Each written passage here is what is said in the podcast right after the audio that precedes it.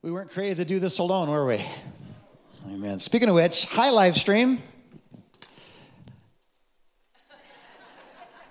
I've had this neat kind of transformation in the last year. Live stream a year ago was kind of this neat other thing we could do that might keep people a little bit more attached if they were gone for having a baby or on vacation or whatever. But it really isn't until just recently I started going, you know, it isn't like those of us that are here and them that are out there in the last year, it's kind of like we've all become us. Does that make sense? Like us meets here and us meets all over the place. And I, I, I just was talking to a friend of mine. He and his wife are in Hawaii, and they're like they're getting up at four o'clock in the morning to wait to, to watch church today. So hi, Whitings, good to see you. It's cold, it's snowing here. We all hate you, but I'm glad. I'm glad that you tuned in this morning. I think about like um, oh, uh, like like Dennis and and Jeannie who just wonderful, wonderful people greet at the door and all that stuff. And Dennis had a stroke, and so it's you know now they're they're kind of laying back a little bit. I'm glad they can be a part of this. I think about like Dave and Shirley Alger. How many guys know Dave and Shirley Alger? Just about every picture in the foyerway of somebody greeting somebody, it's it's Dave or Shirley, and they're home this morning, and and uh, we just we miss them. I think about Don Brock, who's out in California. I think about Matt, who lives in a village in Thailand. I think about our friends in Italy and Mexico and Eastern Europe. Um, I think about somebody I've never met before, but evidently Great Britain gets up and watches the, the message or stays up and watches the message. And I owe her uh, the first copy of the new book that I'm a third of the way through. Somebody say amen. Third of the way through. And that's, that's when I'm done with it, that's what I give to somebody else. They butcher it and we start all over again. So a third of the way of the first draft of the, right? The ugly, ugly first draft. But I just, I just wanted to do this this morning before I got in the word and open your Bibles to First John. We'll be getting there in just a second. But I want to pray for us. Not, not just us, but us all of us. And if you're on live stream today, I ask you, man, close your eyes with us, bow your heads. You're not out there, you're in here. We're not in here, we're out there. This is the body of Christ. And the neat thing about that is, is we can spiritually, and Paul says, I'm with you in spirit. Jesus says, I'm with you in spirit. We can literally, not physically, but, but no less real, be together even though we're not together. Does that make sense? So, Father, thank you for those that are part of this, whether they're in Hawaii or Thailand or Great Britain or Fenton. God, thank you for, for the us that you have made us to be through this last year. Thank you that we never have to face a tomorrow without us, the army of us that you've given us to go through this life with. Such a blessing. I pray that you bless us and make us a blessing in Jesus' name. And everybody said, Amen, amen, amen. So, um, two weeks ago, we started talking about love God with all your heart, soul, mind, and strength. Love your neighbor as yourself. Last week we came back and did what was, I, I guess, was a difficult teaching. It, it felt a little awkward at times, but it, I had somebody come up to me and say, Man, it took a lot of guts to say that. I went, Oh my gosh, what I say? you know, but putting the right along with the righteous. We're, we're not just righteous, but we're also right. We have an intelligent conversation. We don't take the easy way out. We don't quote uh, a verse of the Bible, even though we believe it's true and it's righteous to believe it's true, but we don't quote it as if that's the end of the conversation with someone, the three quarters of Americans who don't believe that the Bible is literal and true and accurate. So we, we need to be more intelligent than just understanding Scripture. We need to understand how to relay that truth properly. We need to be workmen who don't need to be ashamed, who properly handle, correctly handle the word of truth. Somebody say amen. That was weak, but okay. I guess it was a harder one than I thought. So uh, then this upcoming week, right here, right now, we're going to be talking about this, and that is doing is actually greater than talking. Now, this may be new because we do so much talking as if talking is actually doing. But I don't know if you know this or not. Talking is just, but doing is actually. Now, there's a little sarcasm in that because I'm kind of ticked off. Uh, but I'll, I'll, get through that, and you do too. So in 1986, I realized the call to ministry. I realized that I was not going to be a good lawyer.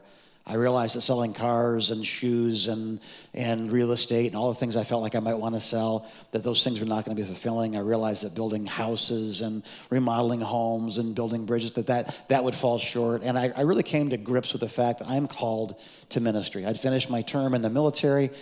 Um, you know, once you get out, you have options, education, money. What do I want to be educated for? And I really felt like the Lord said, "It's me and you, kid." And I said, "I'm in." Like I, how many of you guys know that when you're the fat kid who wears glasses that's picked last in kickball, and the king of the universe says, "I want you on my team," you say, "Yes, sir." It's like exciting. Like I get to play in your, I get to play varsity. I can't even spell varsity. I don't even know how to do this. And uh, so, but as I looked for preparing for ministry, I went to my pastor. So, how do you prepare for ministry? They said, well, you apply to a good college you spend four years learning the hermeneutics of Lucan historiography. You study Greek and Aramaic and Hebrew. And the more they talk, the more I got this feeling in my stomach like maybe I should sell something. Maybe I should build something. Because what they talked about was four years of academia. Now, let me say this to you. I believe that academics and academia are vital in the body of Christ. But I also believe that God made certain dogs to swim in cold water and others that drown when they hit cold water. My bulldog does not swim. She weighs 75 pounds. She's 12 inches tall at the shoulder. She's 14 inches wide at the shoulder. And if you put her in water, she sinks like a rock. But, but if you throw like a, like a, a duck dog, a Chesapeake Bay Retriever, I mean, it, the water can be 33 degrees. I kid you not, they've been bred. They have webbed feet. They can swim faster than the ducks they're chasing. You don't need a gun to go duck hunting with a Chesapeake Bay Retriever. They, they just catch them and then put them in their mouths and bring them back. They're tough, they're mean. But how many of you know if you throw my dog Charlie into the water, it's, you know, you, you dig a hole in the backyard shortly afterwards to get rid of the smell. But if you throw a Chesapeake Bay Retriever into the water, it swims like a duck. Like, we're not all created to do the same thing. And so the process can be different for each and every one of us. Sometimes we learn in the school of hard knocks, more like a trade school, and that's how I ended up in this place. This is what was called uh, the hangar. It's now called Carmen Hall. Actually, it's not even called that anymore. It's just a storage building that's vacant. Um, it, that was the place where I went, and that was not a classroom. It was, and we learned there. We memorized 520 scriptures during the course of the year. They had to repeat back for the final exam, word for word, comma for comma, exclamation point for exclamation point. If you missed anything, you started all over again from scripture number one and went back until you hit, you know what I mean? Just crazy discipline. We prayed there for an hour. We, uh, we got, were taught there for an hour. We ate breakfast there for half an hour. But then that classroom became a, a laboratory. We went from that place to the nursing home in the afternoon. And we were chaplains in nursing homes. We learned about life. We went from there to the prisons and the youth detention centers and the outreach, what was called Tent City in Phoenix where people from all over the country just live because of the, the climate in tents and the garbage, kind of a skid row of, of, Phoenix. We went from the, from the thoughts of Scripture to the actions of Scripture in the same day. It, it wasn't like going to welding school and having to learn the history of French poetry from 1704 to 1796, because nobody cares about French poetry. The French don't care about French poetry but you got to learn it to get a degree. But this was trade school. All we learned about was listening to Jesus and obeying. Listening to Jesus and obeying. It was perfect for me. And so I spent a year there. 10 months into the year, the pastor, Pastor Carmen, passed away, and I was hired on to be part of that staff and be the assistant to the incoming director. Um, and I, I, spent, so I got to spend two years there in what we now call FCMA, which is a brilliant program that does great stuff for our own young people and of any age, really, if you want to go. And I, and I remember, I remember that what I needed was not theology. I didn't need just theology or just theoryology. I needed something I can learn in the day that I could do that afternoon. I would learn about healing, and then I'd go to the, the nursing home and I'd pray for people to be healed. Same day. I didn't know about healing, and then they taught me about healing, and then I prayed for some lady whose eyes were always weeping, always crying. I said, Can I pray for you? She's like, For what? I said, Your, your face is leaking constantly, and you're not sad. Like, it's gross. I didn't say that, but you know what I mean. I could have said it, she couldn't hear. And, and I, you know, I, she goes, Well, what, what do you think God's going to do? I said, I don't know, but I, I know that if I don't ask, I don't see. So let me, let me just ask. She said, Okay. So I prayed. She wiped her eyes. They never ran again. I'm like, that's so cool. So I went back the next day to testimony time. Hey, I prayed for this lady's like gross face, and it's not gross anymore. Like you don't want to buy a puppy just to constantly lick it. Like it's just weird. Like it's over with. God healed her eyes. And so I couldn't wait to go to the prison and pray. I couldn't wait to go to the, to the youth detention center, which is a prison for kids. It's, I, I couldn't wait to go to the street witnessing. I couldn't wait to go to Tent City. Why? Because I was learning it in the morning and I was doing it in the afternoon. Somebody say amen. Now, I say this because I want you to understand something. Remember, we're laying the foundation for the vision we're going we're gonna talk about starting Thursday, and then this time next week, Sunday, we'll be doing it as well, 9 o'clock and 11 o'clock. So hear me, hear me, hear me. We're laying the foundation. You say, why have these pieces? How do they connect? Trust me, they connect. And they're going to connect wonderfully, I hope, in your life this very next week. But hear me one last time before we introduce what we're talking about doing. Let's talk about doing something. Like, you need to know that following Jesus is not an academic assignment. What is following Jesus? Here's my words Following Jesus is a wonderful, terrifying, challenging, beautiful, deadly, life giving journey where God Himself becomes your teacher. Now, is that Christianity? I don't know. But, but that's what I thought of when I asked myself, what is Christianity? There's some more eloquent people in history, like Spurgeon, who said this I've had to learn to kiss the wave that throws me against the rock of ages. I know this if you're going to follow Jesus, there's going to be rocks and there's going to be waves. And we got to learn to not just have theology about hard times. How many know theology is good unless you can't live it? What good is knowledge if the knowledge doesn't produce a cure? If it doesn't produce a solution. So, learning the words of the Bible is academic, but it's not the end goal. We're not supposed to be just learning, we're supposed to be living. Let me show you this in scripture. John says it this way 1 John chapter 3, verse 18. Dear children, let us not, everybody say not. This is not the way to love. We are not going to love with words or with speech, but with actions and truth. Now, let me just show you this. The word love here is agapao, agapeo, agapo, I don't know what it is. I don't, I'm not Greek, it's all Greek to me. But the proper pronunciation is, I think, is agapao. I don't know, right? But, but what it means, what it means basically is this. I think you guys ever heard the word agape. Okay, agape, the noun, is agapao, the verb. So this is it doing. So we're not when we love, there has to be action. He's very clear. Don't think that it's agape if it ain't moving. If it's not moving, it's the noun of love, but but don't love with nouns, love with action. So it isn't about your words, logos, right? That which is a noun. See that agapao is a verb Logos is a noun, and he's being very careful here. Like, if you understood the language, you understood what he's trying to say. There's a picture that's being painted with words. Don't think loving is, is verbal only. I'm not saying words have no role in it. But if your love ends with your words, if your passion, if you're, if you're, if whatever you are, are doing for God, if it ends with words, he's saying, don't love that way. Your love has to have a verb that has to have action, and actually talks about ergon. We know the word ergon because we studied it when we studied Ephesians 2.10, where God's workmanship, his poema, remember that, his poem, that we are created in Christ Jesus to do good works. Ergon, same word. We are created in Christ Jesus to do ergon. We're created to love as a verb. We are not ever going to be satisfied with talking about love because we were created to do love, not talk about it. Does make sense? So basically, this doing is greater than talking. It is an incomplete act to love with words. Ergon is greater than logos. So if we look at this this way, I want us to get into some more scripture because I think, I think the Bible should bear this out if this is true. Somebody say amen. Last week, my sermon went long. It had too many points in it. I promised you that this week's sermon would be almost pointless, and here we are. It's a one pointer, and this is it. Look at this. John chapter 1, verse 1. In the beginning was the Word. The Word is Logos. In the beginning was the Logos, that, that which is established, that which is written, that which is true. Um, the law of Moses is called the Logos. The, uh, the, the, rules uh, of the kingdom uh, the, is, is called Logos. So in the beginning was what was true, what was real. And the Word, the Logos, was with God, and the Word was God. Now, let me just say this. How many guys know that that could be the end? And it was. Prior to Jesus, God spoke, Moses wrote, people were supposed to do. But when God spoke and Moses wrote, people weren't able to do. And so there had to be something else. The word being sent a second time, God didn't say to Jesus, now go back and tell him, now I really meant those first 10. That's a big deal. Get on it. He came and did something. Look at this. The word became flesh. Verse 14. The Logos changed from word to flesh. Does this make sense? Oh, follow me. This is going to be good.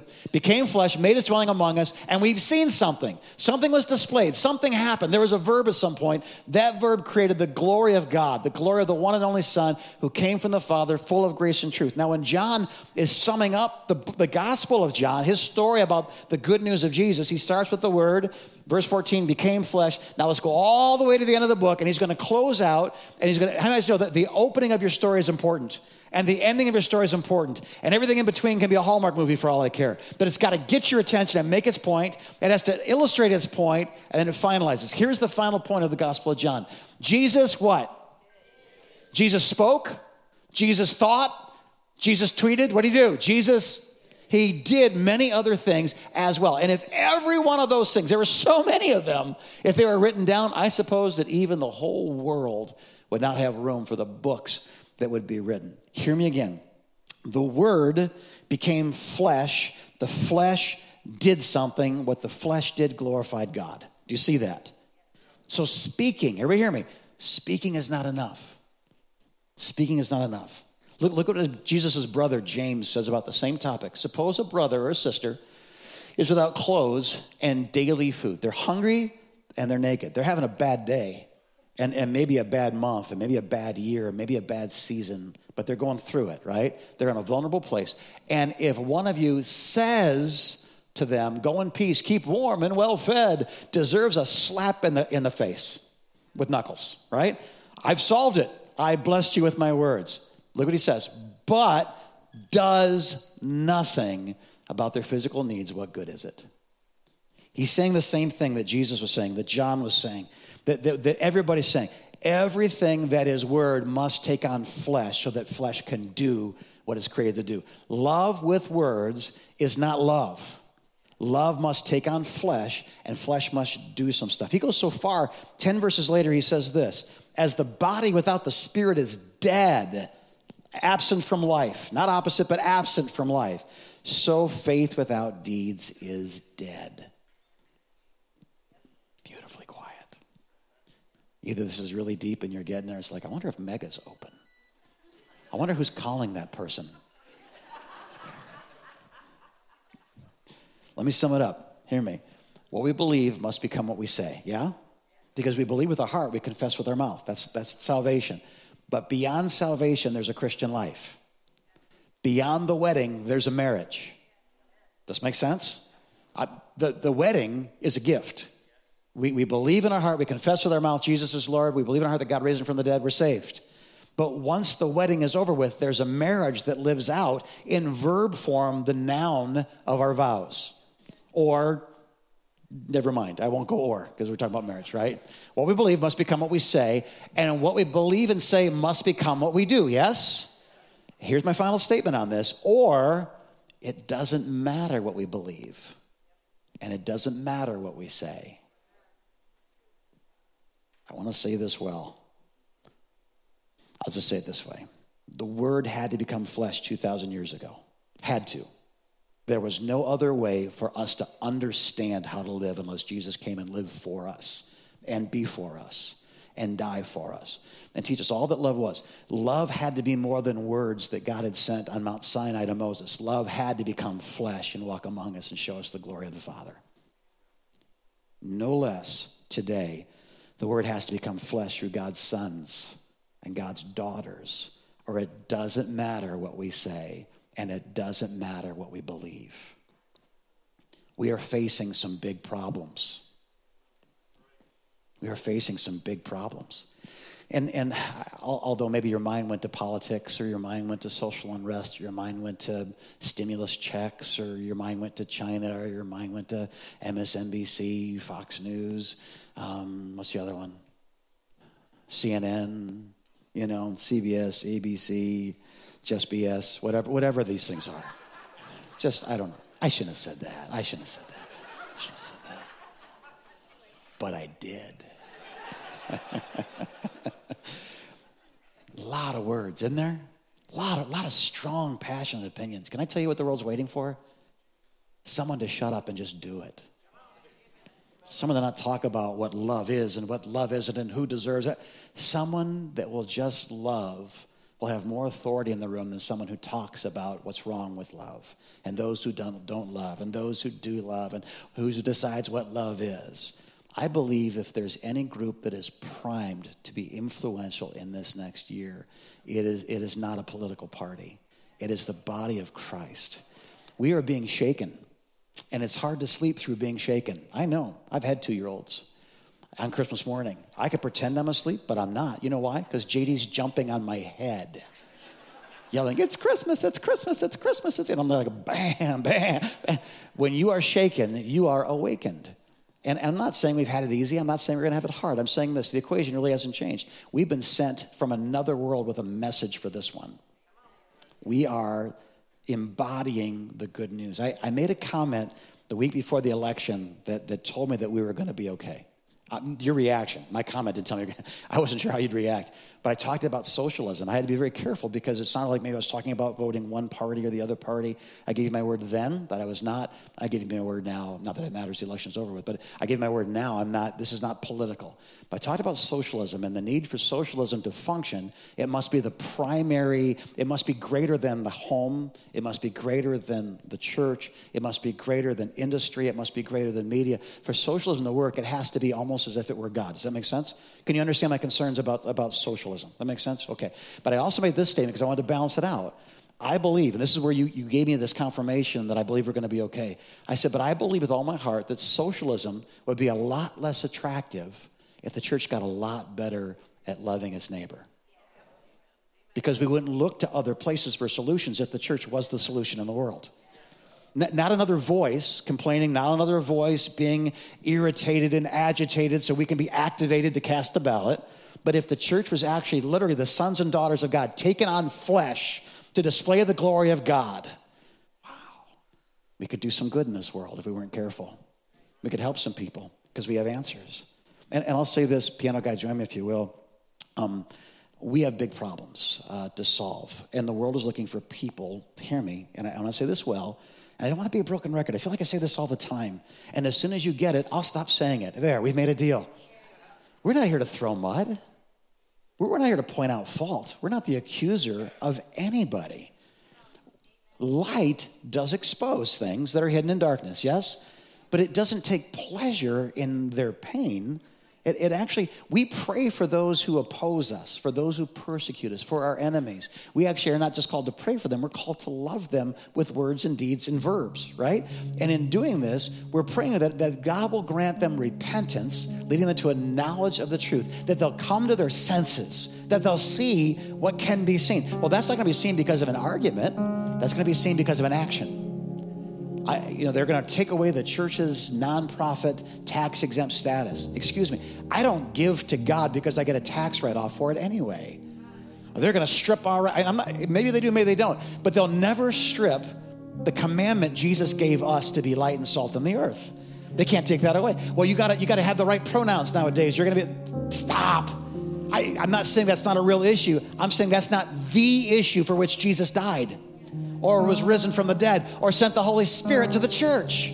So we get at all the issues and, and we'll get all diluted here, but I, we need to live above the mud. Let me say it again. We need to live above the mud. I'm, I'm not sure. We got big problems. I'm not sure what is our fault. I'm not sure what my what I'm responsible for. Am I to blame for this? Am I should I have spoken up more? Should I have voted better? Should I have you know should we just I, what am I? I don't know. But I know this that I, if I am response able then I am called to do something about the needs that come before me. If I'm able to respond, then I am response able. What's my fault? I don't know. I'm not going to waste my time saying what's my fault. That's yesterday. I'm looking towards eternity.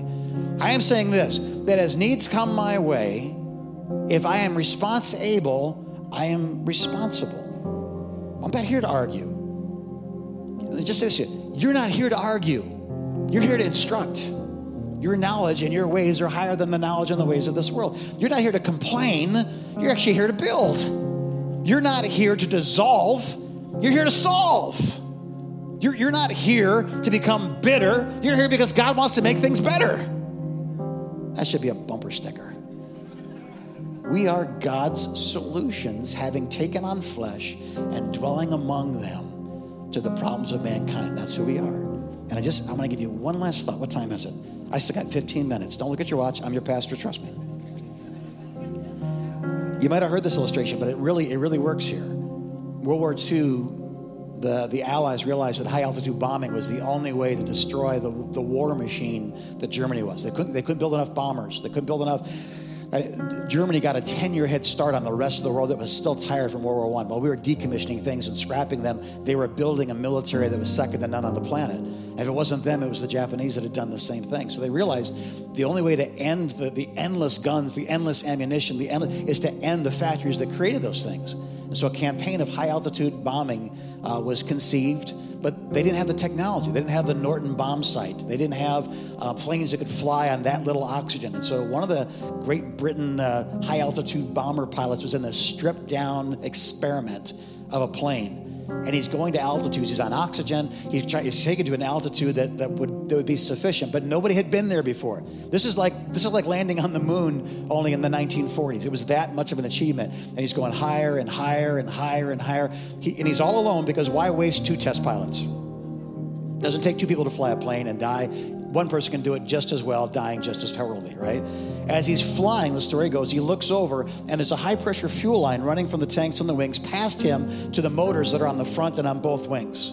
And as he looks over, he sees a rat, not a mouse, a rat has gotten on board the plane and is gnawing on one of the fuel lines. Well, we all know what happens, right? If that rat gets through that pressurized fuel line, the whole cockpit now is filled with vaporized, flammable, explosive gas, airplane fuel, high octane stuff. And as soon as it hits any spark, the whole thing blows up and everything's wrong. So I don't know about you, but he's, at, he's about three quarters of the way to his altitude. When I see that rat, the first thing I'm gonna do is scream like a little girl. The second thing I'm gonna do is I'm gonna put that plane into a dive.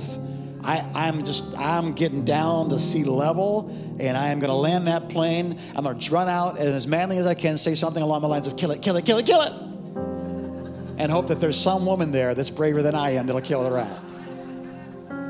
Spiders, I'm okay. Rats? No. Poodles? No. Same reason. They're just weird and small and teeth. Gross. So I, that would be my solution. How about you? Let's get this thing back on the ground and we'll fight it at sea level. You know what he did? He did just the opposite. He pressurized those fuel lines more. He floored every engine he had. He pulled back on the yoke. And within just a couple of minutes, not 15 minutes to the ground, within three minutes, he'd taken the plane to an altitude